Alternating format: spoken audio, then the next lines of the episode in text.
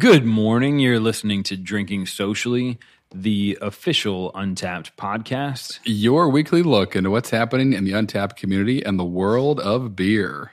I'm John, and I'm always really excited at this point, but I'm really excited about Oh, this yeah.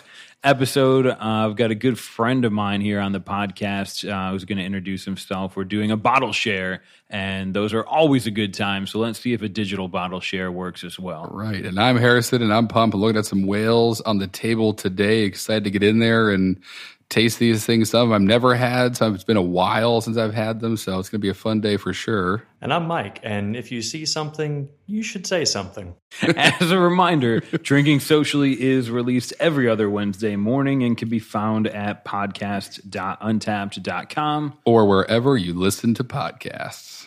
So we're breaking the format again with this show. And uh, again, a really cool idea that was shared with us by some of the Facebook members, and Harris and I support entirely. And, and fortunately, uh, we've got Mike here from Session Beer Market in Wilmington, North Carolina.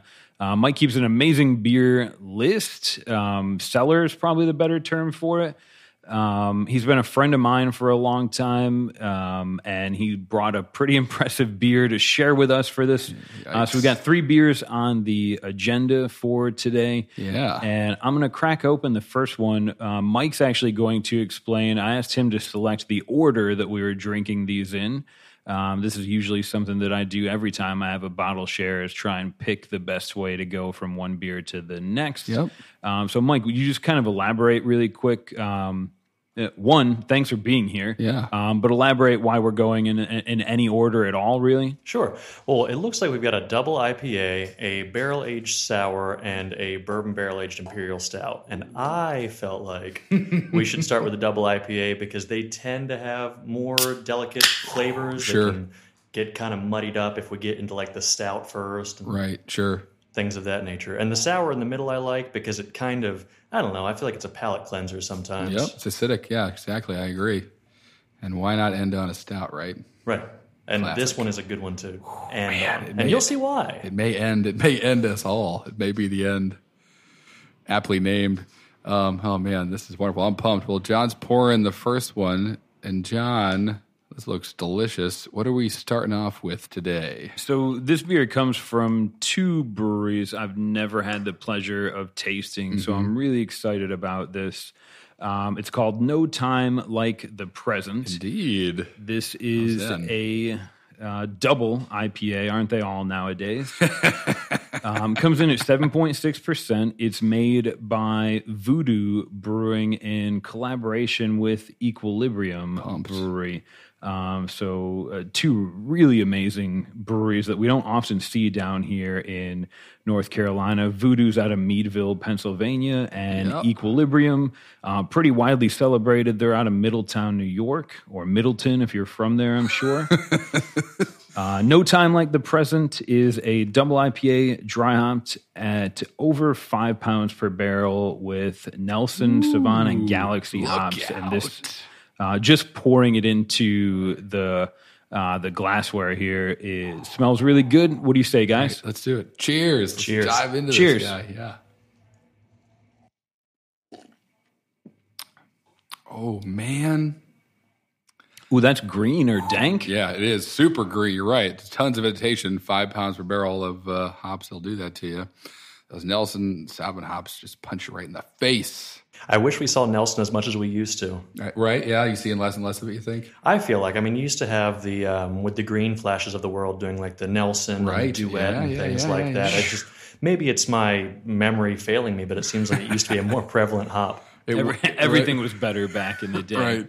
Well, that's a good point. Yeah, this was like the hop of I don't know what, like 2017 or 2018. Or it was like Galaxy and Nelson Sauvin. You're right. I and I get excited every time I see it because it's so fruit punchy and pungent and knocks you in the face and super high alpha acids and all that good stuff. Um, but yeah, this is this is a great looking beer. Woo, and it smells. You're right. It smells like I don't know, like boozy fruity pebbles. Excellent. Yeah, it's got a lot more. Uh, I, I'm thankful. It brings a lot more bitterness than some of the really Right. fruity haze IPAs I've had recently. And honestly, I, I feel very lucky to be able to share this. I think anytime you have a bottle share, you want to kind of bring, you know, the the best beer you've had or you know the most exciting one to share.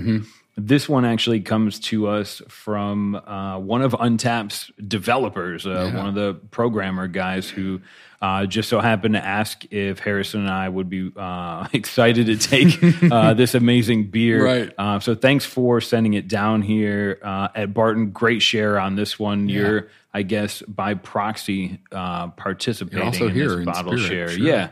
Uh, yep.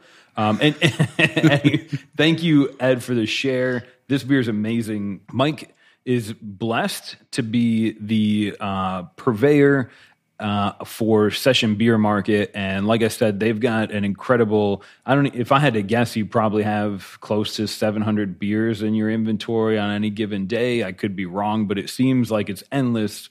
And I wonder is sometimes um, is tasting beer like that all the time. Is that still exciting for you? Is, is tasting this particular ipa is it still kind of exciting for you to try a beer you haven't had before? Absolutely. And like you said, I haven't had anything from either Voodoo or Equilibrium, so this is quite a treat.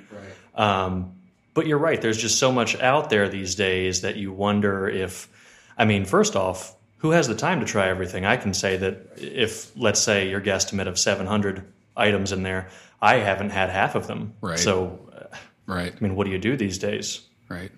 there's so much out there in a good way. I mean, the, the choices have evolved, and it just makes it. I, I guess it makes a lot of things get lost in the weeds, which is unfortunate.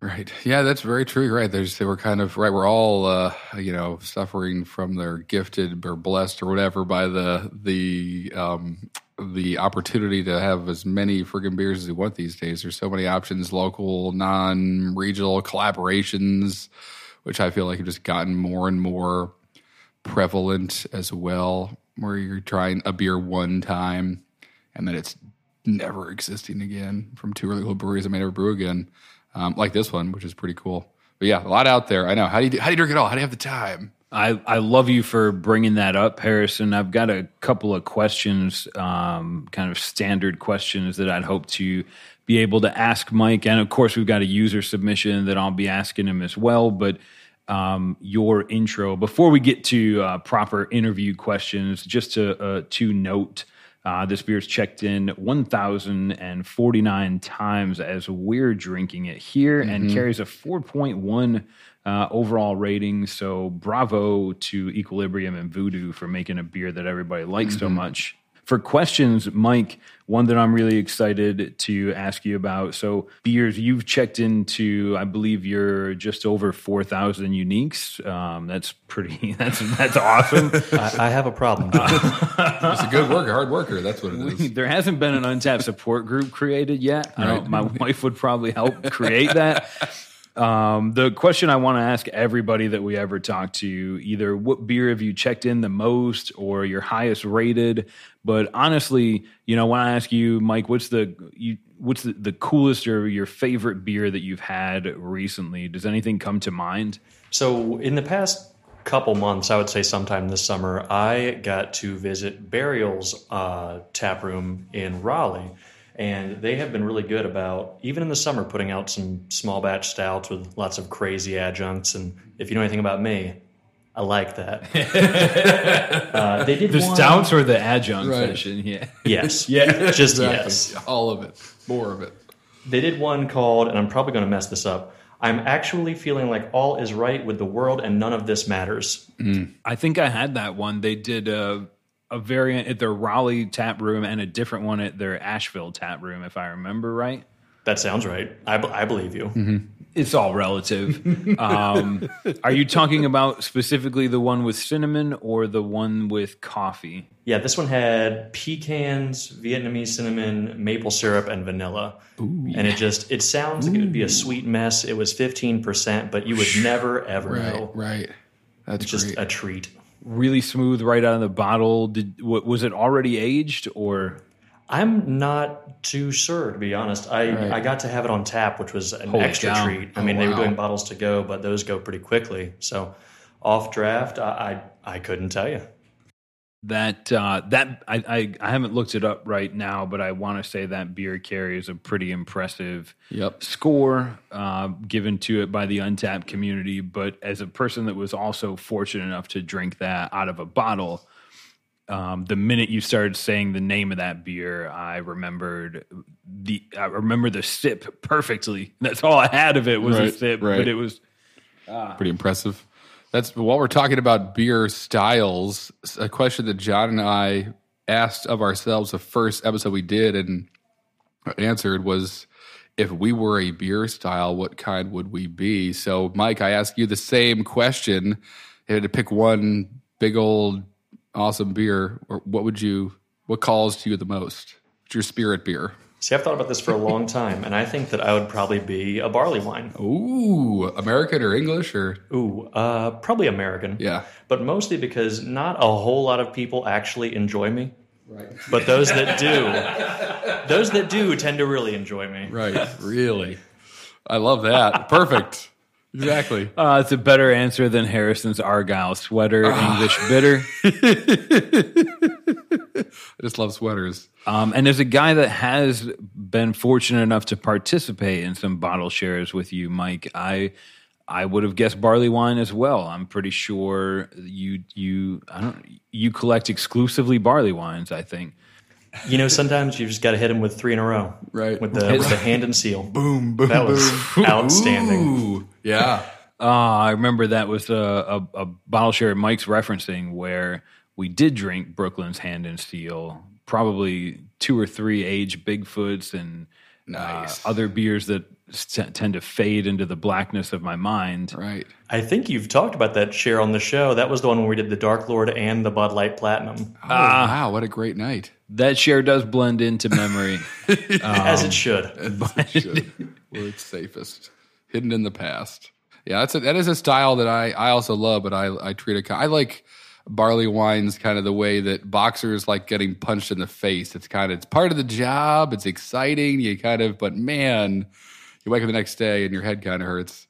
Um, but but I yeah, I mean I I kind of I remember I used Bigfoot from Sierra Nevada was is one that I love, and every year it comes out, I'll take a a night and plan and plan accordingly to enjoy a couple of those by a fire. Usually, hopefully, a lot of fire, a lot of a lot of fire. And We've learned a couple podcasts in a row. Lots of open flames in my house. I don't have a, a fireplace. I'm just finding an open room and Bigfoot's one of those where I've got like a vertical going. I'll set one aside every year, and I, I fully know that I have no intention of ever actually drinking it right because that's how verticals work, right? right I right. mean, Save them, going keep and going saving. and going. Maybe when you get the flu we do a decade. yes, and you're six kind big of feet, laid up. big feet, big foots.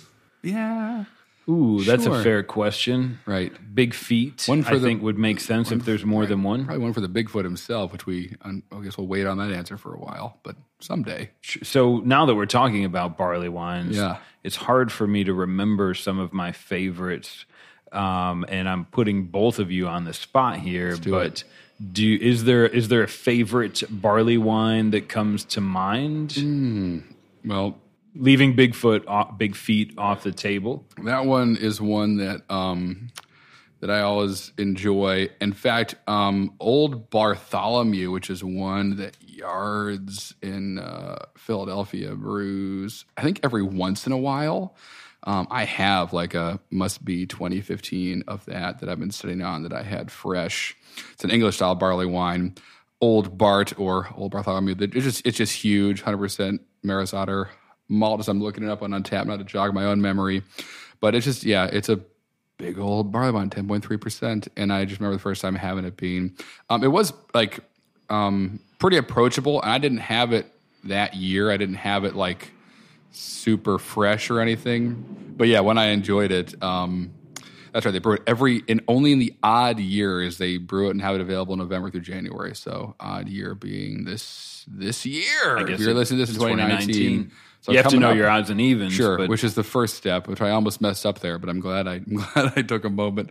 Uh, but yeah, that was a cool one that I remember the first time I drank it being like, oh, this is, it has all the kind of warm boozy, soft fruit kind of things you want from uh, a barley wine, but it wasn't as hot as I was ready for it to be, and was like, "Oh, this is great! I could drink a lot of this," which is dangerous when you're dealing with a barley wine.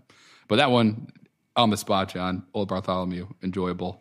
I'd have to say my favorite was probably one called uh, The Obscure, aptly named because I, I, think they only did it one time ever, like okay. we were talking about earlier. Uh, collaboration between Green Bench and American Solera, English style barley wine aged in rum barrels for I think 18 months. Wow. Now yeah, that sounds very much like the beer personification of Mike. Yeah. Right? Wow, that sounds awesome. Outstanding. And I, I, of course, I had it fresh. It was either late 2017 or early 2018. I can't recall, but just everything that I want in a barley wine. Mine's going to actually go back to, I think, the first barley wine I remember drinking and talking about, and it was Stone's Old Guardian. Oh, sure. Which everybody should, yeah, oh, I remember that one. Um, I remember drinking it and hating it.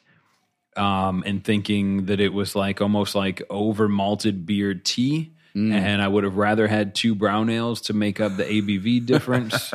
but um, it's the, the same thing kind of happened, you know, when I drank my first sour beer and I didn't quite love that. Right. And now here we are about to crack open an amazing sour. Before Yes, we get there, one question now that we're talking about it. This is a question that Harrison and I ask every person that joins the Facebook group, uh, Drinking Socially. And honestly, it's provoked some of the most amazing answers, um, funny, nostalgic. Um, and the question is really simple, Mike. Um, what's your first craft beer memory? Um, whether it be the thing that you got you into the sport or you know your first barley wine. Do you have like is there something specific that calls to you uh, when uh, when we ask you what your first craft beer memory is? So, first craft beer memory, to be honest, is probably not even until college. It was usually, you know, mom's Coronas in high school. Hi, mom.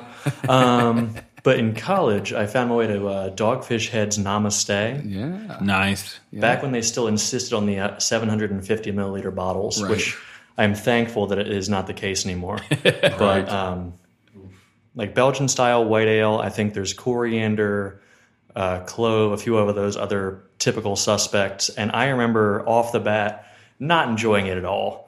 Just picking it up off the shelf, not really know what I was getting into, but it had a cool packaging. Right. Sure. Uh, nowadays, having revisited it, perfectly fine beer. Yeah. Great, refreshing in the summer. Just kind of a palate shock when you're first getting into things. right. Absolutely. I think I read that a lot on the Facebook group as well. Uh, people talking about their first craft or beer memory um, is just the amount that they didn't like it. You know, and this is you're joining a, a, a Facebook group for a beer app specifically focused on craft beer. Uh, and, and you're talking about your first, but I don't know if though anybody, unless your first craft beer was Abita's Purple Haze, it probably might it probably rubbed you the wrong way the first time you tasted it. Do you? Um, one question that just kind of prompts for me, Mike. Do you see? You know, it's 2019 in North Carolina. We're a very craft beer friendly state. Do you still see a lot of people coming into your shop that maybe aren't very familiar with craft beer or are looking for advice or, um, you know, that you kind of guide and maybe introduce them to a, I'm sure, barley wine uh, as, as often as you did maybe years ago? Well, we're in the fortunate position being in Wilmington and having a lot of great local breweries that these days I get a lot less of what do you have that's like Coors Light and a lot more Right. of what do you have that's like Tropical Lightning or what do you have that's like the German style lager from Edward Teach. Nice. Because they've identified something that's accessible within craft, but want to keep expanding their palate and what they know about craft beer as it is today, which I think is really cool. Oh yeah, that's awesome. That's That's fantastic. as, as a guy that remembers Wilmington five or six, seven years ago. You didn't have that local. You know, you might say, "What do you have that's like Blue Moon?" But Right.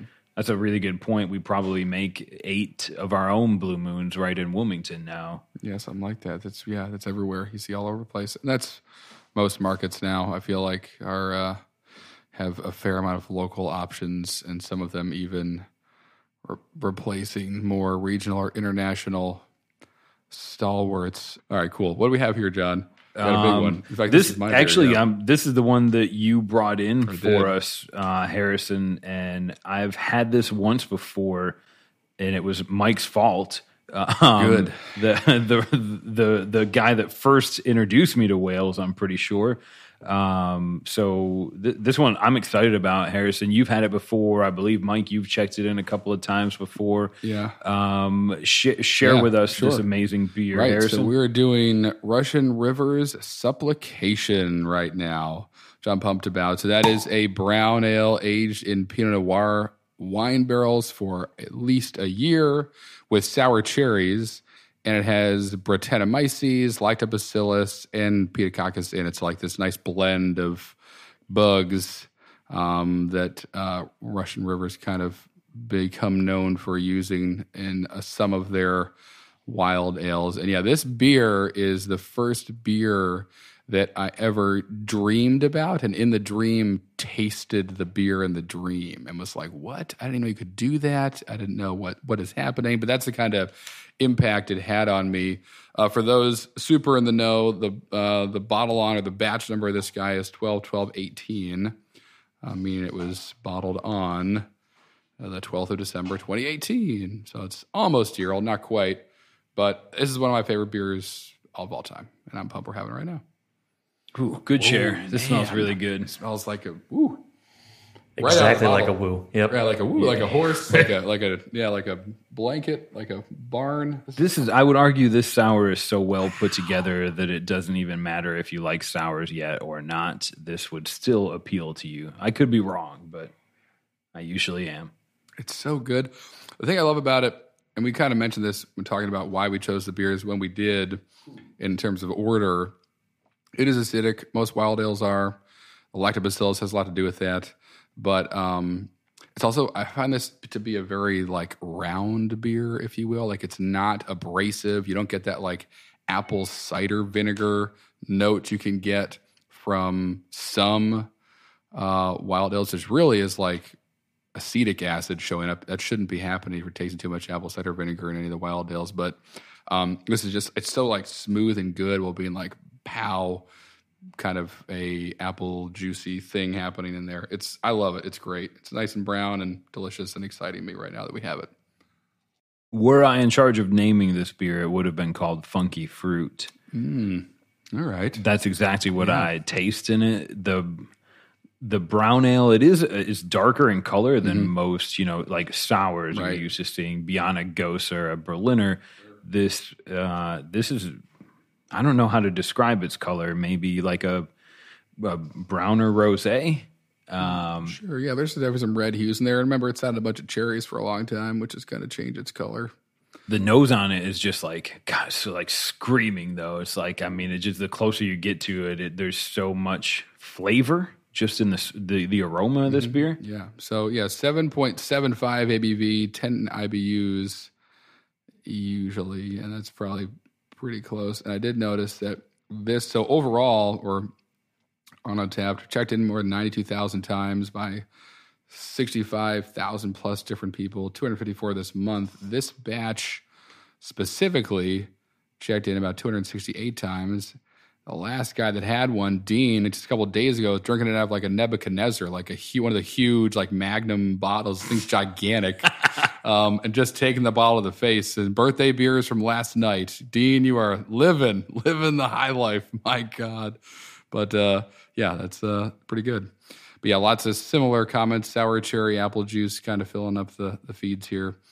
Um, one of the things I love about Untappd is the ability to do this. You can look at like verticals and batch numbers and year over year comparison to the same beer, kind of all uh, in one place. It is pretty cool to, to do that, which we're doing right now. What I enjoy about this beer is I, I feel like I get a lot of the barrel itself. Hmm. And maybe that's because everything is so well balanced. The cherry's there, but I, I enjoy like that just toasted hmm. earthiness that the barrel provides. Yeah, like a spicy something from the oak. That's I do I, too. I I love drinking beers with Harrison because he'll always point something like that out. And I'm smiling drinking this beer with you, Mike, because the moment you said that, I just had to go back for another sip, Yep, and find it. it's like right mm. there waiting for me. Mm. Man, you're right. And this is, I mean, so the last time I had supplication was probably, I don't know, probably been three years or so now. But I'm I'm getting more wood in this one than I have in other ones, which is again cool, great. Like they're all gonna always gonna be a little bit different. Yeah, so they put, you were saying they put the batch number on this beer to kind of reference when it came out of the barrel, Right, and exactly. obviously we're talking about wild ales and the difference in barrels, the difference in temperature, Right. cher that sure, year. Sure, sure, Um, right. Do you do you th- would you? I mean, I, I'm kind of alluding to it, but would you imagine there's a, a dramatic difference from maybe this year to the previous year's supplication? There could be. I mean, yeah, the, dramatic. I, I'm not tasting anything dramatic, but they're. I mean, and they're so dialed in there. I bet you they put it in the same place in the in the in the cellar every time they, they age it. I bet you they've got the corner picked out that is going to be the warmest or, or coldest or whatever they need it to be um, at that point. I bet you goes the same exact spot every time, and they try and control as much as they can. Um, and it again, it shows. It looks exactly the same, smells exactly the same as I remember it, and tastes pretty much exactly the same. But there is like an awesome spice. note. That could also be my palate changing through the years as well, which is something that's almost impossible to track. I know talking about Russian River, Vinny, who's again one of the co-founders when I was talking about lupulin threshold, America's lupulin threshold is changing and referring to like hoppy beers that we keep wanting more and more hops, and our threshold is growing, um, which kind of you know is, is representing a shift in palates, I guess, or the desire for more of one thing, and with that must come some kind of perceived changes in what you like or don't. Just like we're talking about drinking a beer and not liking it, and then later revisit it and it's good. Um, you know, your palate is always changing. So, um, again, whether or not there is more wood or not in here, I'm I am tasting a little bit more today than I have in past, which is great. Again, it's it's just a different thing. But the I just love this beer. I'm gonna drink about it tonight. I can already tell. I hope so. Um, the very definition of sweet, or maybe sour dreams. Um, on on that note, uh, I, I want to ask Mike. We're talking about lupulin threshold. Uh, That brings me back to.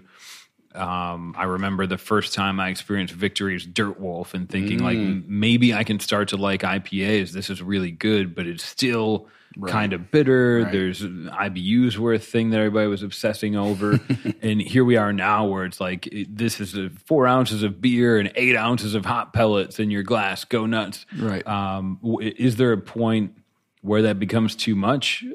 Maybe. Um, my question, while I have someone that uh, spends their that, that's profession is introducing people to beer, the right beer, the new beer. Uh, Mike, on your end, do you what trends do you notice people asking for, seeking um, in a world where you've got access to more beer now than you might have ever had? Is there is there a popular favorite or uh, something that maybe you wouldn't have expected a year ago that's really popular now? More often than not, the number one question I'll get when somebody walks in the door is, What's the haziest IPA you have? Really? and immediately I say, Well, I've got some whole milk in the back.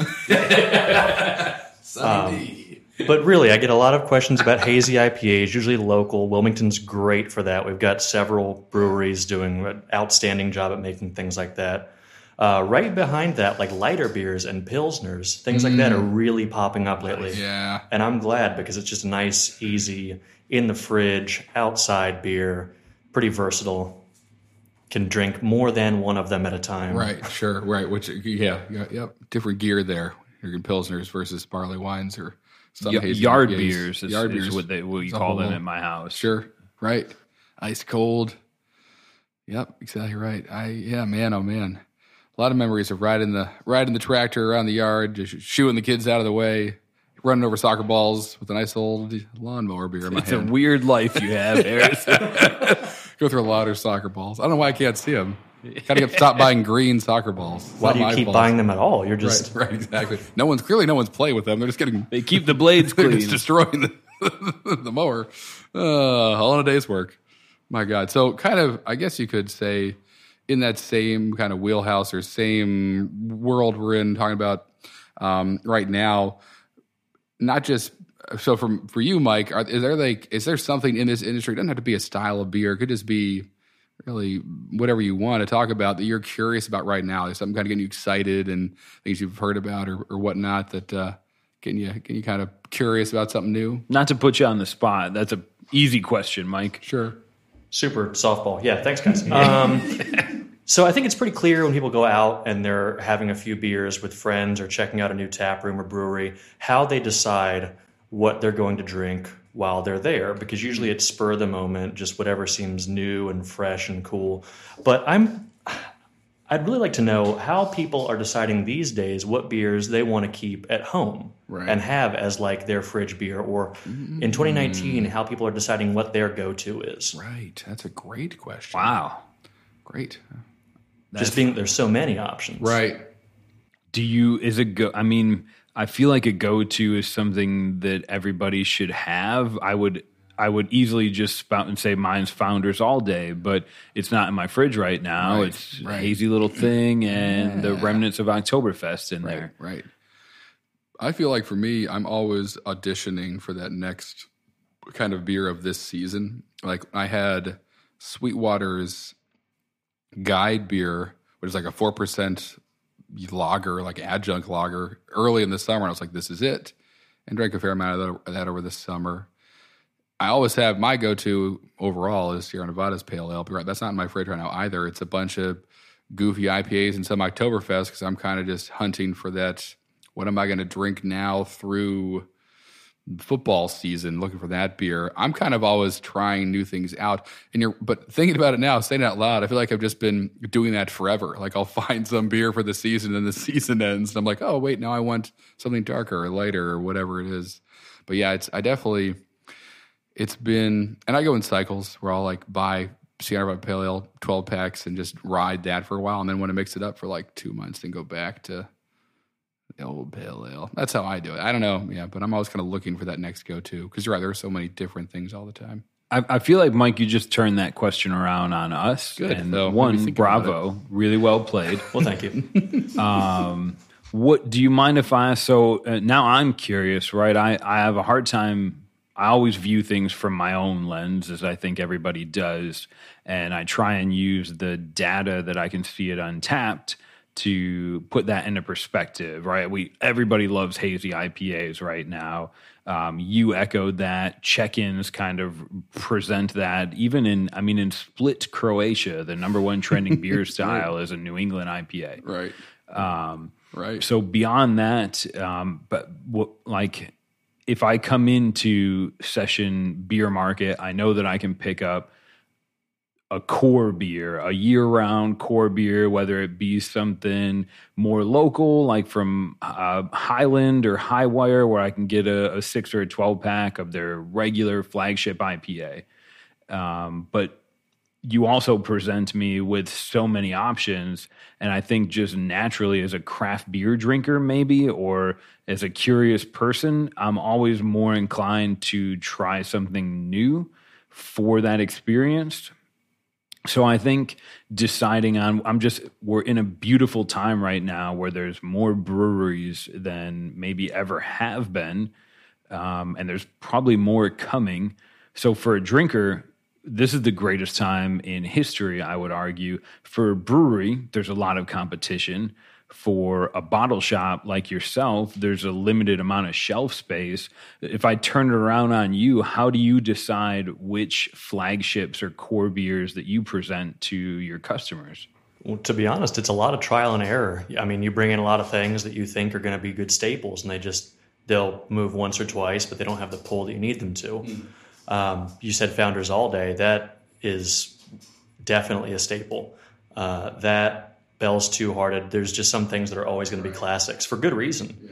Um, but then it's just what you're saying too. You keep a rotating beer from the breweries that people are interested in at the time. So I know I keep going back to local, but honestly, that's important. Here, it's Wilmington, it's New Anthem. They both usually have some kind of rotating IPA, hazy or not, and the key is to have something from mm-hmm. them at any one time, because then that kind of fulfills both needs of having something constant but still being new every time. Not so like the, almost the brewery has become if you ask eh, if when my experience when I ask somebody about New Belgium, they don't know them as a brewery, but they do know Fat Tire. Tire, yeah. Right. I, it's almost sounds like it's kind of reversing and, and focusing more on local, where it's like maybe I don't know that one particular one off from New Anthem, but I do know New Anthem as a Wilmington drinker. So the breweries are becoming mm-hmm. more of a brand than I don't know than they used to be, just from my perspective. But Exactly. So instead of uh, do you have Fat Tire, it's become do you have anything from New Belgium? Because people just put their trust in the brewery as a whole Right. when they turn out consistently good products, which, Right. to be honest, most of them are doing these days. Right. Yeah. very true. True. Yeah, but you're right. That brand loyalty thing is interesting, and it's on the hyper local level very interesting because you're right. You get to know these breweries really well. Like we know the people who own those breweries, and I've seen them and talked to them and go to the breweries, and they're very aware of you know they're doing great stuff and.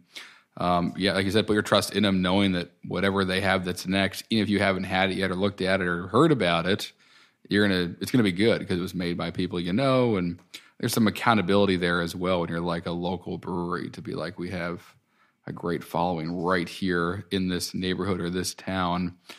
You want to keep you know putting out stuff they enjoy, so works both ways. But yeah, definitely where we are, and that's again, it's like every market out there is like that. Every town or collection of small towns or cities, they all have that kind of same vibe to them right now, which is exciting. And what it used to look like, you know, 100 plus years ago. On on that riff, um, Mike. Before we get to your um, behemoth of a bottle here, um, one thing I just want to kind of transition into because it's a question um, that I think is maybe even for a listener out there that likes craft beer and business. Um, what I really want to hear from you is is a guy that's run, in my opinion, an amazing bottle shop. Anybody that asks me for uh, where can I get this really crazy beer? If you can get it anywhere, you know, if you live close enough, check session, call Mike. He'll tell you if it's even possible to get. Um, and so, with that being said, as an expert in your industry, what is there any advice after having built this business, um, you know, that you would give somebody that said, "I want to open my own growler station, bottle shop, um, kind of a business that follows your model"? Um, any advice that you think would be crucial for somebody that's thinking about opening something in, in today's landscape? There are there are two main things that I would probably say to that, and the first one, just as a warning, it's not hundred percent what you think it is when you're going into it. Just like people think that, oh, you're a veterinarian, you get to pet dogs all day. I don't get to drink beer all day. I do Right. now because this is great. Right. But like, a lot of it is sampling and getting to know what to put on the shelf and figuring out what trends work, what brewery is hot this week. But there is more to the curating and just I don't know stocking and research aspect to it than even I thought there was going to be. Uh, I thought it'd be a lot more, you know, bartending and this is what beer is fun right now. yeah, heavy on the kind of research and stuff. Yeah, that's a good, a good, um, good point. Kind of like, yeah, like we've been talking about what to bring in and when, and the work that kind of is involved. And you have all these breweries to choose from. How do you find the ten you're going to get on from this distributor this week, and do they even have it? And is it in this market yet? And all that stuff. It gets dense. You can get backed up with it. Yeah, I mean, there's there's for the consumer, it's great. There's so much out there, but for me, it's like there's so much out there. Right. You know, Right. Where do you start? True. Where do you, You had some last time I was in your shop. I'm probably wrong on the chronologicalness of this, but there was some beer from Lost Abbey that is a brewery that's never produced a beer that I didn't love drinking out of a bottle here in the East Coast. And it was, I, I remember thinking, like, holy cow, I just walked past a Lost Abbey beer because I'm, uh, I'm looking for something else. Like, it, how, how crazy good of a time is it to be a drinker where you can walk past somebody that's produced nothing but amazing beer? Right. um, but you're still hunting for. I, can't, I think I was looking for specifically a sour that day, but how much like I, I know your shop's open and you work greater than a 40 hour work week there at the shop but outside of that like how much time are you spending you know reading about an industry rag or a beer magazine uh, do you read through those or research like go on untappd and look for beer trends or talk to the brewers that are selling you kegs and like how how much of that time would you say you spend during the course of a week just trying to figure out what's going to be the best selling pumpkin beer this season Can we cut the tape here? No, I'm kidding. Um, so I figure on average, I probably spend about 80 hours a week these days, both either behind the bar or figuring out trends, answering emails, doing research, things like that. Um, essentially, I've learned to treat it like a nine to five, except my five is more like 10. So starting at nine, answering emails, doing research, figuring out like how many pumpkin beers did I sell last year? What are my trends looking like this year? How many pumpkin beers do I think I should sell this year? How warm has it been this year? How warm has it been this year? it's still warm. It's absurd. the answer to that is is yes it's it's been absurd But it's fun because things like that do affect it, and you've got to consider every single thing, like the rain forecast. It's Right. There's a lot that goes into it. I think I answered your question. Yeah, that's you good. you you presented me with the the very truth that being a veteran veterinarian is not just petting puppies and Sometimes it is. being Mike at Session Beer Market isn't just, hey, here's a sick stout you've never heard of before. have that, have a great day. Right. I'm having a great day. I'm going Like, home and going to bed. Right. I um yes, I, I sometimes forget that you're sometimes the buffer that may keep me from drinking that failed experiment of a breaded IPA that should have never been on the shelf or that 2-year-old IPA that you could have got at a discount because it's a really old keg. Um like I, I guess uh, for those of us that do drink beer uh, that are fortunate enough to go to session or whatever your own local bottle shop is uh, while we move on to the next beer mike thank you i guess for being that crucial buffer um, and keeping and making my decisions easier uh, on what i pick to drink next there are a lot of layers to go through from breweries you can get in your state to breweries that are shipping stuff well to distributors to breweries that you decide to stock for X number of reasons and to the consumer.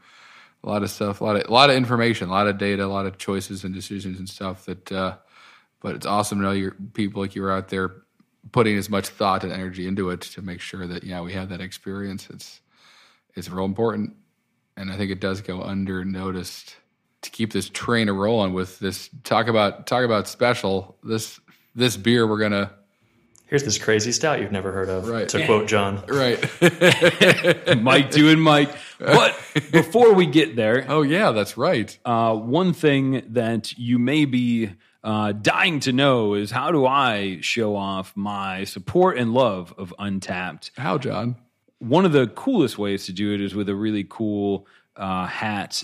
Oh, It's, yeah. uh, it's got Untappd's logo on it. You can do it with glassware. What I'm really pushing for is that we get stocks because that's something that everybody needs. Oh, right. You can ask my mom. right You can ask Harrison's mom. You can ask Mike's mom. Sure. She's going to tell you where some socks. not enough socks Um, no, uh, it, the real point of this is to let you guys and girls know that if you're listening and you do buy cool things, you can go to store.untappd.com. Um, it's the Untappd store. It's prettier than it used to be. There's some really nice photos on yep there. have some hoodies Honestly, in hoodies are in now John the hoodies are back Hoodies are hoodies are back in stock. Not really useful here in North Carolina yet this Yeah. year, um, but for your family and friends home in Buffalo, New York, or Brisbane, or Sure. Split, Croatia, right it's probably always uh, it's a good time to have a hoodie. Anyways, um, store.untap.com. When you find something that you like, use the coupon code podcast yes at your checkout. That's going to give you 20% off. oh Um, that's on Mike. He didn't know. No, I'm just, What, what, what was that? that's coupon code podcast, store.untap.com. Christmas shop early.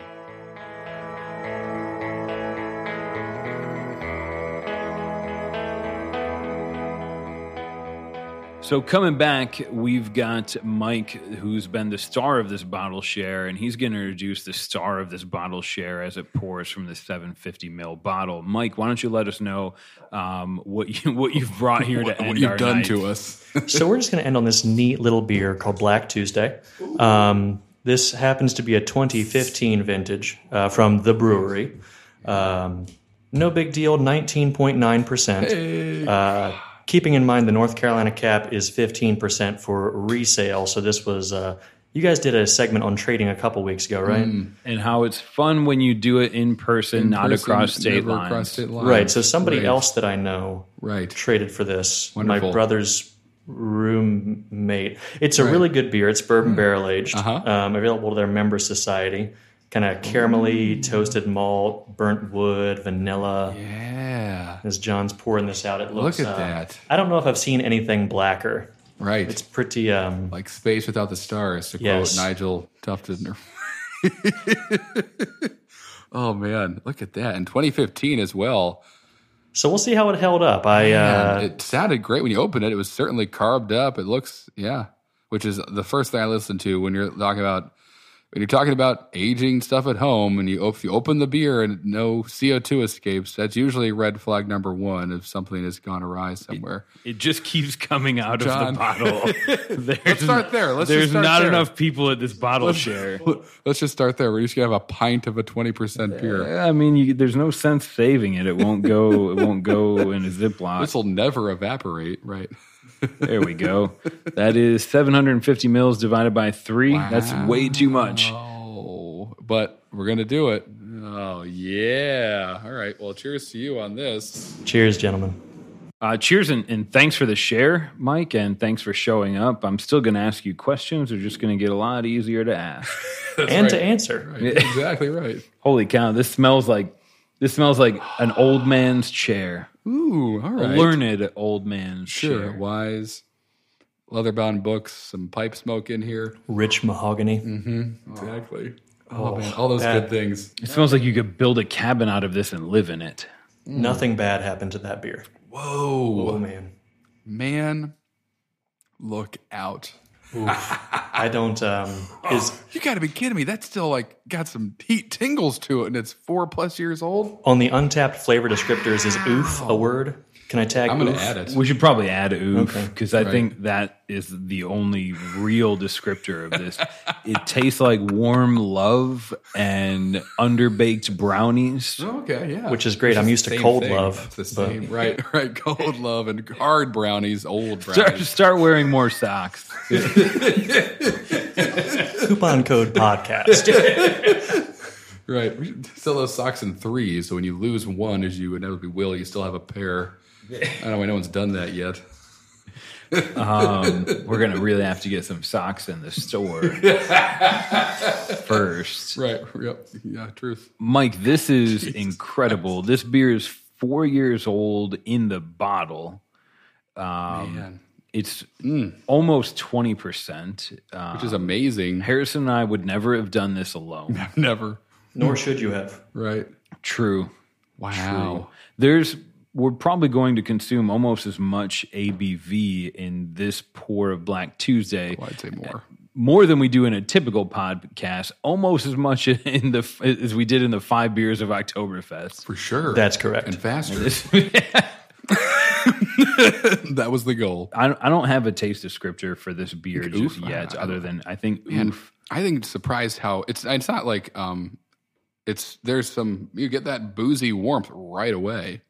Nothing about this is like telling there's no like it's all very blended together, but nothing tells nothing is old. Nothing is like tastes like it's old or like It out hasn't of flavor or mellowed nothing. into that smooth, yeah. Tell aged. me, where has this been since you acquired it? Like, where have you? Where do you? Where did you store it? Where Where was it? Well, to be honest, in several um, either house or apartment closets. Yeah, sure. Uh, just really away from light, away Right. from heat. That's it. Just constant temperature. Right. Doesn't take much. You don't need like a fancy cave or whatever. Just same with I, it might have been the same boxes probably for like however long I've had them. Just move them from house to house and put them in a dark cabinet and then forget about them. And put a couch in front of it. That's what I did. Mike's a listener. That's right. That's a good little Easter egg there. The new form of inheritance is your father's beer cellar. oh boy. Uh, poor kids. right. Exactly. No health insurance. Didn't have the money, but I got you all this beer. Mike, this is amazing. Uh, I expect nothing less from you as the man who presented me with a Dark Lord variant up against a Bud Light Platinum uh, at a bo- at a bottle share that I'll never forget, but also never remember. You got to keep them guessing, John. That's so true. Bob and Weave. Do you want the biggest punch in the face beer ever, or a different sort Or a of punch in the kind of face? punch, like a I punch won't in the elaborate solar on which was which, but I think we did consume both. We did. we did. Um, I, next time, maybe if, if we do this again, I'll I'll bring some of our uh, Bud Light. Well, I, honestly, Harris and I sometimes talk about doing a domestic taste test, Right. That'd be fun Um, as heck. but without going too far off track and before i drink too much of this beer um, probably the last maybe really serious question i had for you mike is and and please don't answer this in in sullen but something that I- i'm of the school that if you're not failing you're not trying either that or that's what my high school coach told me but um, Mike, in terms of your business at Session, I know before that you were uh, a beer buyer. Uh, before kind of leading up to what I think I would assume catapulted you to say, I'm going to do this myself. I'm going to do it better.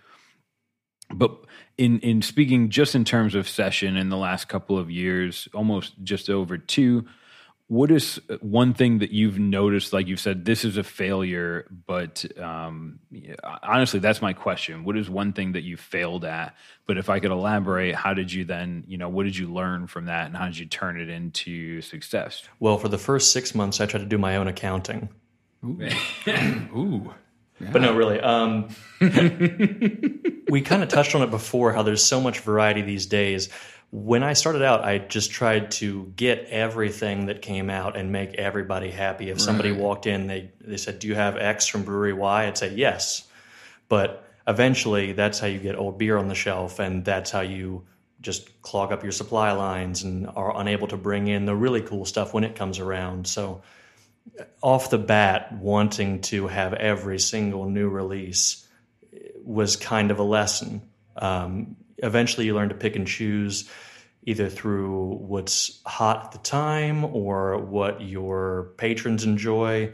That's one of the biggest lessons I've learned. It doesn't matter what I like or you like, it matters what the people with uh, the people who are in the seats, what they like.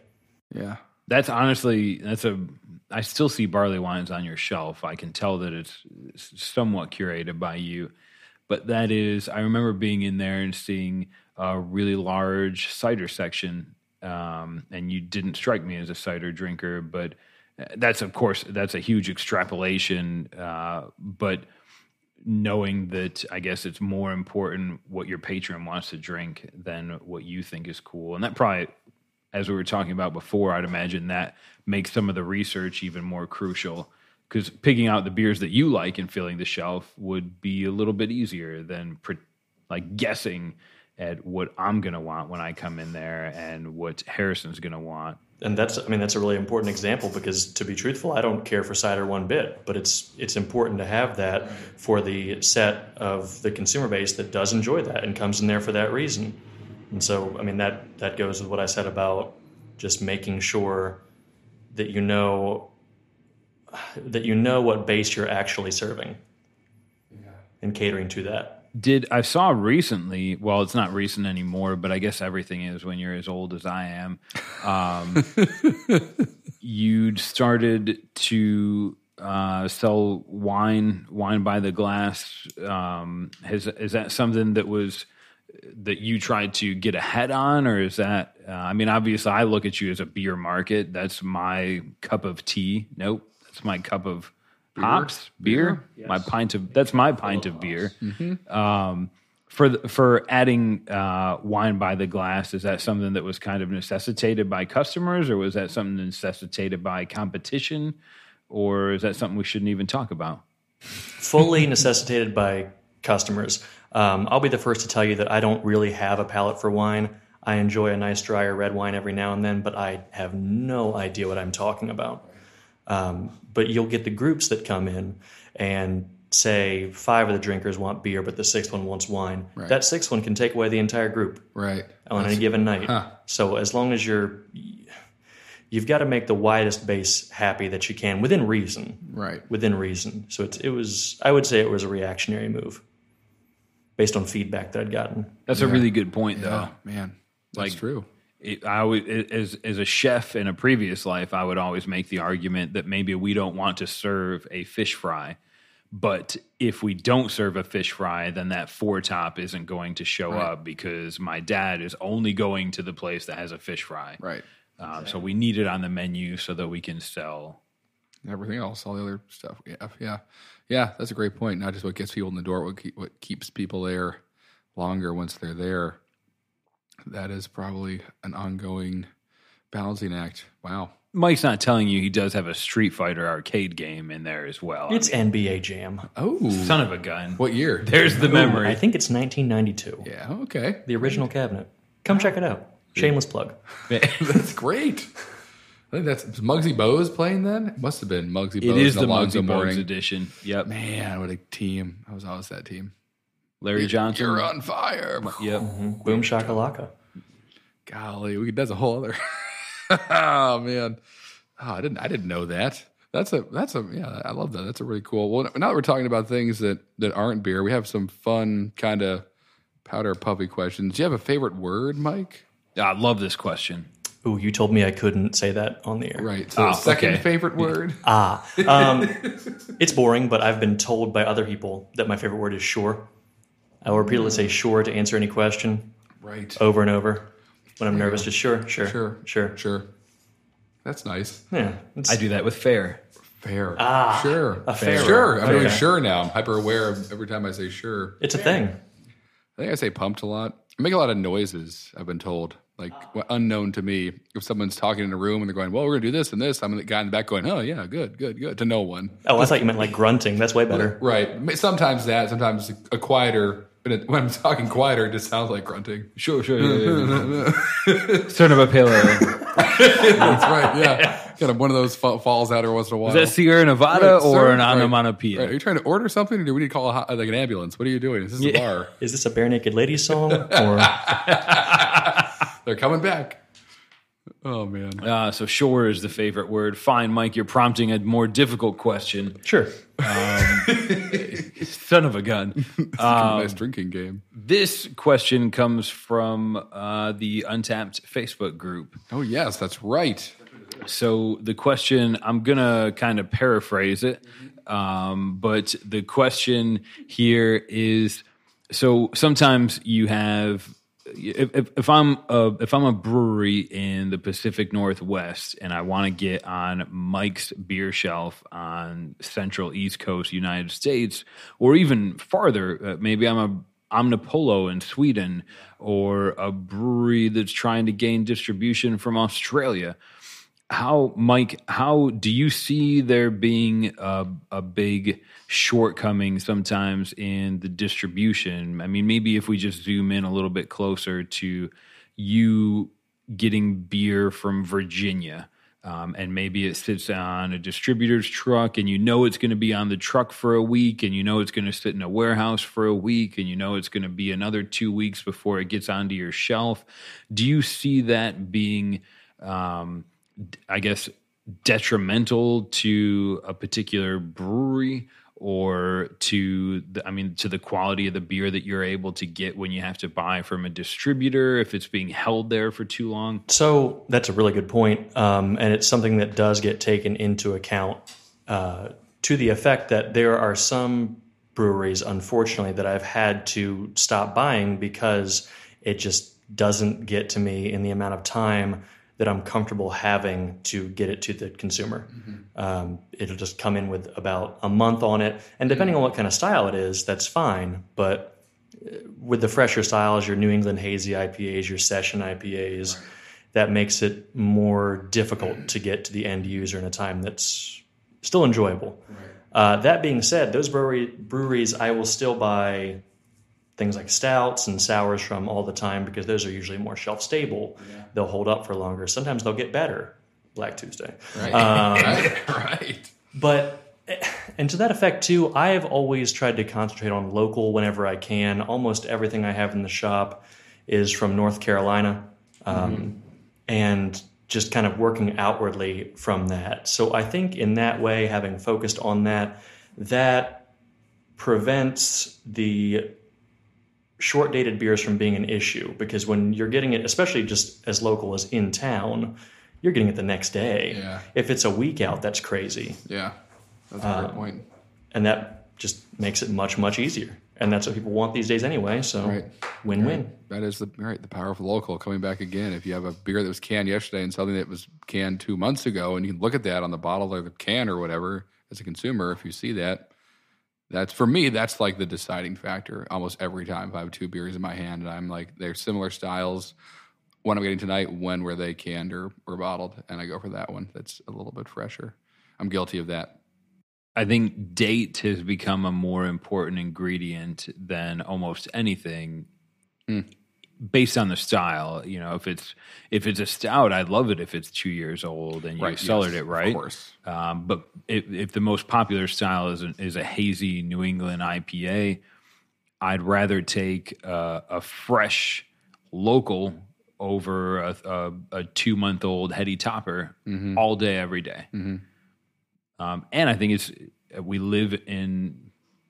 I mean, yes, I, I'm aware that in North Dakota, it's going to be just as hard to find a fresh New England IPA. Although I think we're Yeah, getting, I think we're sure. getting better in North Dakota. Yeah. Um, really. but is that something that you could is is time in the can? Is it easier? Is it easier on your end, Mike, overall to to introduce someone to a fresh local IPA versus someone you know? Is, oh, I, I just learned about craft beer, Heady Topper, Pliny the Elder. Do you have these two beers? Um, you know, would it be would it be easier? Would you do you think maybe I'm just making this up and the Black Tuesday is speaking, but I would it be easier to sell them a fresh New England IPA that they've never heard of versus an old New England IPA that's that's you know that's kind of earned the billboard status, if you will. I I think without meaning any kind of disrespect, it really depends on the consumer. Because there are some people that are just looking for what they're looking for, no, no matter what you recommend or what input you might have. You've got the guy that just needs to try Heady Topper. Right. That's fair. I was him once. Yeah, I think we all Yeah, were. we all were sure. Um, so to that effect, I mean, I think that there's a certain subset of the population. When I was first starting drinking, and I didn't know what Heady Topper was, and I just learned I would drink a year old Heady Topper. sure. Right. I think I've done that as well. Me too. Yeah. Sure. I've been like, this is amazing. So- right. Sure. I know that's a cop out, but I mean, I think it really just depends on where you're at in your craft beer journey. Yeah, that's a great point, and yeah, that's a great point. Here's a here's a random question that I think is a little bit easier, um, but also might allow our uh, listeners to get to know Mike a little better because I judge everybody on this. So we're drinking these beers together, and there's there's a certain point that every craft beer drinker has where they go from kind of taking apart a beer by the chemicals and the flavors to man, I really need a deep fried taco shell with cheese sauce. So, Mike, my question here is, you know, after a bottle share um, or a night of of maybe sessioning for the shop um, as a as a tax write off for you, after you've imbibed enough to say. I'm making an impulse food decision and I need it to be quick and easy. Where's what's your go-to food order? So it's probably French fries, All right. which seems simple, but let me explain. Please. So please. you've got the uh, carbiness of the potatoes. Yep. Carbiness being a scientific word. Yep. Uh, that lets you just kind of counteract the alcohol because that's possible. Sure. And soak that up. And then you've got the oil that the potatoes are soaked in, which Yep. accomplishes making you feel like garbage. Yes. So Yes. Uh, I hope that answers the question. Right. I, I know it makes me feel better, and by better I mean awful. Right. That is the seems to always be the goal, though, just getting closer and closer to garbage as you get throughout the night. Just chasing that, Right, chasing please. garbage. Something soak this up. right. Um, to elaborate on that, French fries is a great answer, and I think most places would agree. French fries are very uh, commonly sold. Um, do you just simply get potatoes chopped and fried? Are you a condiment man? Do you put crimpled sausage and jalapenos on yours? What's your do you do you fancy your French fries? I'm going to break the podcast right now, and I apologize in advance. Oh, boy, here we go. I'm a malt vinegar kind of guy. All right. Thank Wow. God. Wonderful. Classic. That went better than I thought it would. Okay, No, they're chips. So they're chips. They're not French fries. They're chips in your eyes with the malt vinegar on them. malt vinegar and french fries is a beautiful thing if you haven't tried it before if you're listening to not this and crazy, your and your eyes are contorting and your lips are making Right. that curious purse as they do get some french fries put some malt vinegar on them Right. and email mike to thank him don't gonna- email him but i'll link right. his his store's bio in the notes Yeah. Then, or yeah, that's like classic fish and chips. Chips meaning French fries with some malt vinegar. That's like, oh man, that might be one of my favorite kind of. I don't do it often enough, but I'm gonna try and incept myself into my brain and maybe maybe in 15 minutes actually just go and get some fish and chips after this Black Tuesday does it keeps dancing its magic in my head. Now I'm just thinking about French fries and malt vinegar, and for me that goes right to some some fried halibut. Is that is that a? I I know it is. I'm uh, again from Buffalo, New York. um, just wanted to make sure everyone knew. Um, in Buffalo, malt vinegar and French fries is pretty common. We're really close to the Canadian border, so poutine is very Oh, sure. common as Yeah, well. yeah. which is French fries and uh, air quotes gravy. Mm-hmm. Now I'm a malt vinegar kid. Soak it. I want you to f- take my French fries out of the fryer right. Then dunk them in malt vinegar, then give me malt vinegar for splashing and a little bit of ketchup for dunking. That's perfect. That sounds great. um, is that a are you is that a British? oh yeah, that's straight up like that's the classic kind of sure some tartar sauce if you want, but malt vinegar on the chips is like yeah, that's that's the go-to. That's So, so where I'm from, which is Maryland, there's uh, in Ocean City. There's a, a pretty famous French fry place, and it would just be served in a bucket. There was no yeah. let's call it protein or anything like that. Just French fries in a bucket. And if you didn't use half the bottle of vinegar, it, it was where are you from? right. I guess that's uh, interesting. Malt vinegar making the rounds, as it should. And I wonder if that has something to do with the pH in your body craving the vinegarness after you've just it. That's too much science. Doesn't matter. There's I I would easily argue there can be comparisons drawn from a good vinegar to the the souring yeast that we put into some of my favorite beers. Mm. Every everything has a mother. That should be a vinegar t-shirt. Right. Sure. that'd be a good for the vinegar crowd. Yeah. there's the vinegar crowd doesn't exist, but I, I want to ask Mike, and I know that no one can answer this, but is is is does craft beer have regional origins as much as your French fry toppings do? Um, this is the Black Tuesday talking, and me hungering for French fries, but.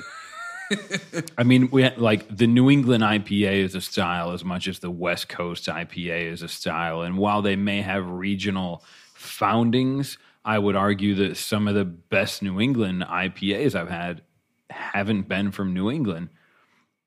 So the regional bounds of beers and where they come from, maybe there's stories to be told, but do I guess East Coast French fries are different than Canadian French fries or different than West Coast French fries. Do you, Mike, as a as a as a random question, as a guy that's drank over four thousand unique beers on Untappd, do you notice any specific regional tendencies in beer when you have a a British hazy IPA versus a West Coast versus a New England hazy IPA? Do you notice your palate leaning towards a certain favorite. Oh, if I'm drinking a lager, I'd prefer it be German. Like, do you notice your palate leaning towards a specific regional favorite? So, I mean, I, I know the easiest answer is, as we were discussing earlier, the difference between English and American barley wines, because there's there's a huge difference there, being the prevalence of hops.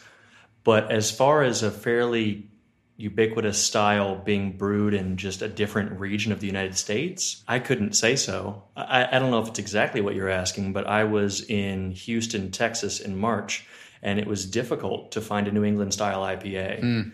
So I guess just different regions take different specialties. Right. Um, most of what I found down there, or not most of what I found down there, but I found down there more things that were amber and darker yeah. than I generally find here. A lot of ambers, browns, porters, stouts, even barley wines. Um, so I think the region influences what you'll brew and what you'll sell, but Right. I don't know if I actually answered your question. Oh, that's good though. I think you did. sure. I think I did too. I like it. Yeah. Yeah. If you're listening to this sober, you might not think he did. But, You're wrong. but Mike answered the question that I remember asking. Yeah. That is good enough for me. exactly. Don't don't keep score at home. Oh man, that's wonderful. This is this is back to the beer for a moment. This is warming up quite nicely. It's really like a chocolate cake now. It's covered in booze.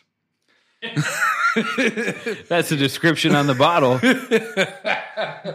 Have you ever drank Hershey syrup out of the bottle? Right. A little bit like that. Right. Fresh off the line. You mean like fresh Hershey syrup? Probably a little hot too. Mm. Ooh, as it's as it's warmed up and I come back to this, I forget we're talking about this beer that's slowly putting me to sleep. um, warm chocolate syrup is an accurate right. description. There's almost a honey note jumping through here, like with the bourbon, honey happening. Ooh. aged in nondescript bourbon barrels. And I got to say, as a bourbon drinker, most of the time when you tell me what barrels you've aged it in, Yeah. that just influences me to make a buy because I'm familiar with that bourbon. But it's really hard for me to discern Probably Buffalo. right Trace. off the line Buffalo Trace versus Four Roses, um, much less a stout aged in those barrels. In my experience, a lot of the better bourbon barrel aged stouts I've had came from either nondescript or quote proprietary end quote barrels. Yeah. Uh, there's several distilleries that have been credited on the bottles that I thought were great, but I mean, this Black Tuesday doesn't say anywhere on it what kind of barrels it's in, and this is Yeah, delicious. What from what I, my experience though, almost ninety percent of the barrels we got for our bourbon barrel aged beers were from Buffalo Trace, and that was like the case from. And they're a huge distiller, a huge True. uh, p- p- bourbon and whiskey, um, you know, distillery. So it makes makes sense. Or you know, if we're getting specific with it, um, but you know, because they do they do rise, John. Um, but they, uh, you know, so we had a couple of their rise. Anyway, most of it's Buffalo Trace from what I've seen. A lot of the breweries because they just have so much, so many empty barrels, and we would fill them and use them a couple times and send it back to Buffalo Trace, and they'd put bourbon back in them. That would be a bourbon aged in a stout Yeah. barrel that was previously a bourbon barrel. And- Syntax doesn't you know. compute but there, yeah, but that's like the cask mates thing that Jameson's doing now. Yep. Which is very cool. But this, they would like take the barrels back, and I think they'd rechar them and just start from scratch because they want to make whiskey and not. there's a Pacific Northwest brewery. Um, they make a stout called Eclipse, and the Ah, brewery is 50-50. 50 50. 50, yeah. They will uh, produce, and I'm sure others do this as well, but this is what comes to mind. And they have varying a rainbow of different waxes that they'll Yes. dip the bottle in, and the wax color and the year will let you know this is a Pappy Van Winkle versus a. Uh, I can't think of any other Elijah brewers. Craig. Thank you. Woodford. Dickel. Yeah. um, and some of them are even more, uh, I think, adjunct focus. Maybe there's some of them that'll just be straight uh, pure coffee. Um, but uh, that would be something I'll, I don't think I'll ever be afforded the opportunity to drink, drink three different uh, variants of that all at one time. But um, maybe that would be a good place to start. Yeah, and to kind of taste them side by side. tasting the difference between an Elijah Craig and a Woodford same stout, base- same base beer. base stout. Um, that would be really cool to do. So Um, for those of you that asked for an interview, hopefully uh, this is this has been fun. For those of you that didn't, hopefully this has been fun. um, for those of you that follow the drinking socially or untappd on social media, um, one thing I wanted to really, really honestly be thankful for are the pictures and the shares of your own Oktoberfest beers and and and shares. Hopefully, they were shares um, of your own Oktoberfest drinks um, after the last podcast. Um, I can attest that uh, my own lovely, amazing wife uh, came running up to me last weekend and was just like, "Ah, oh, look at this picture. That's really cool." um, to see uh, what you guys think about some of the beers we, we reviewed or didn't even get to review. So yeah. thanks for sharing those. I love it. And I know Harrison's re- actually an honest and uh, honestly really excited about the pumpkin episode that's fun. coming up. Um, this is a man that's drinking pumpkin coffee and it's 92 degrees out. so pounding it. doesn't sleep and he loves pumpkin.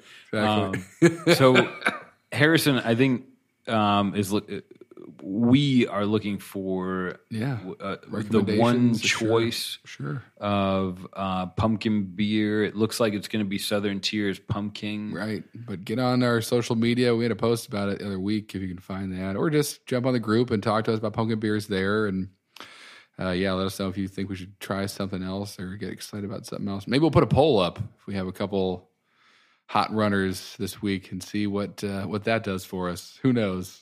Hot but, running poll. Hot, hot running. I'm gonna have to figure out how to do a Facebook poll. well, that's fine. We'll, we'll um, ask Alexa. While he's on the show, and who, a person oh, that yeah. I look to as like my, a, a beer expert, the Mike, I will credit you with not introducing me, but cementing my love of craft beer, and not just the taste or the uh, you know, like craft beer is really cool, but like I, I think every the the unique kind of circle of friends that you will build through a love of a bourbon barrel aged four year old stout in a bottle. Mike, you're kind of my craft beer mentor, and I don't know lo- your love of pumpkin ale, but is there a particular pumpkin beer that yeah, you what, yeah. would recommend? Or what's moving now? Is anything is anything in this 95 degree heat? Is anything jumping off the shelves? Ooh, two highlights. The okay. uh, the King. You, you guys sure? can see where I'm going with this. Yeah. Yeah. Yeah. yeah. Southern Tier Pumpkin always does very well. Got it. Um, a little higher ABV, I think 8.6, if I'm right. I think so you are dead on right. Good job. Imperial Pumpkin Ale. People like that one. Uh, more easygoing, the Shipyard mm-hmm. Pumpkin Head always yep. Yep. is a, a crowd favorite. Um, my personal favorite pumpkin beer, not to disparage anybody, it's a special recipe, and you you take. It's actually a blend. You take five or six different pumpkin beers and you mix them all in the same vessel. A dumpster usually works. And you can see where I'm going with this. I don't enjoy pumpkin beer. Right, just leave it outside for the birds. You might have to cut that part of the segment. M- Mike's coming back for the pump. No. so surprise pumpkin beers are polarizing. Um, they're they're a force to be reckoned with, bigger than any seasonal. Certainly, no one is no one is going to be clamoring to get you loaded up with spring pale ales. Right, but pumpkin beers themselves have become a style, a guideline, a force. Yeah and almost every respectable brewery i won't say respectable i will say almost every brewery is producing their own variant of a pumpkin beer right. um, we're looking for the weird but also i think you're right mike i think southern tier pumpkin mm-hmm. kind of has uh, has has the, the, right now has the reins or right. the, the, the crown. crown if you will i will you should aptly named mm-hmm. um, in the pumpkin category. What we're going to do on the next episode, Harrison and I are going to drink um, to, uh, one of uh, our own favorite pumpkin beer and one from the user's choice. If you're following Untappd on social media, um, the most suggested pumpkin beer from Twitter, Facebook, Instagram. I think those are the big ones. Yeah. The most subje- suggested pumpkin beer, including Mike's recommendation of just mixing them together. That's what I'll be drinking. At the end. The cuvee, if you will. Ooh, fancy. A field blend. You could sell that, right? Right. Or a table blend in our case. right here, right, live. Excellent, John. Well, I think that about does it for another successful week of drinking. Socially. Yeah, exactly. Hmm, wonderful. Mike, again, you have my thanks and the thanks of hopefully thousands of listeners. Um, again, Mike is the owner and beer buyer and stout recommender at Session Beer Market in Wilmington, North Carolina.